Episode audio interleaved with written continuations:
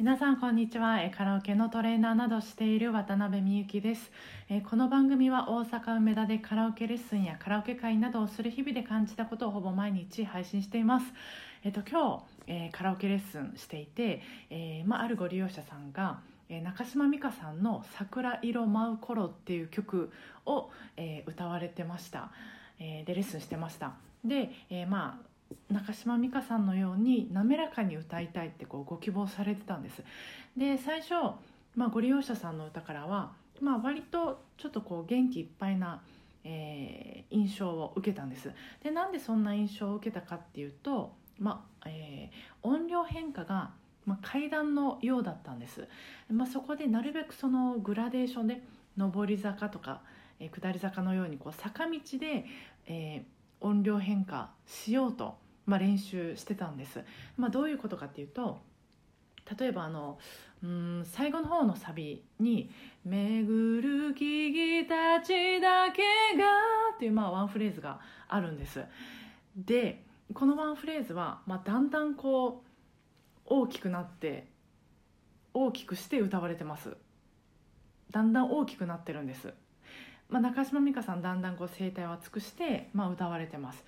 で、えー例えばまあこのワンフレーズを「えー巡る木々たちだけが」の「名」からまあ最後の「が」までこのワンフレーズは、えーまあ音量のメモリをまあ1から10まで上げるとしたら例えばこの、えーフレーズの前半「巡る」は、まあ、1から3まで音量を変化させてるとします。そして、えーご利用者さんは「まあ、名」が1で「グー」が2「ルー」が3例えばですけどこういうふうに階段でこう音量を変えられてたので「めぐる」みたいな感じでちょっとオーバーですけど変えられてたので割と元気な印象になってたんです。それを「まあ、め」が1から2「め」って伸ばしてる間に1から2「ぐー」って伸ばしてる間に2から3「るー」って伸ばしてる間に、ま、3から4っていうふうにこう坂道のように、まあ、音量「めぐる」ってこうだんだん坂道のように音量を変えて歌われたらすごく滑らかな歌になってもうすごい心にグッとくるいい歌声やったんです。まあこういう音量のそのだから階段で変化させるとか、えー坂道で変化させる音量変化にもいろいろあるんだよっていう、まあ、レッスンやったんですけどでこういうふうにちょっとこう数字使って言語化すると難しそうに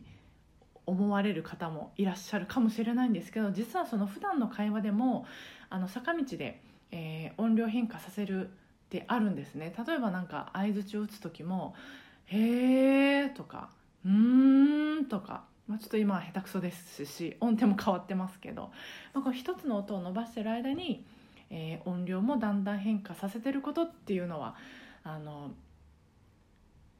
言葉でこうやって言うと難しそうですけど実は普通普段の生活でも皆さん楽々とされてるんですよね、まあ、こういうことにも、まあ、普段の生活の声の使い方にも興味を持ってあげて、まあ、自分で自分を観察してあげると、まあ、面白いんじゃないかなと面白い発見があるんじゃないかなって思ってたっていう一日でした、えーそれでは皆さん、えー今週もご機嫌なカラオケライフが過ごせますように今日もお疲れ様でした。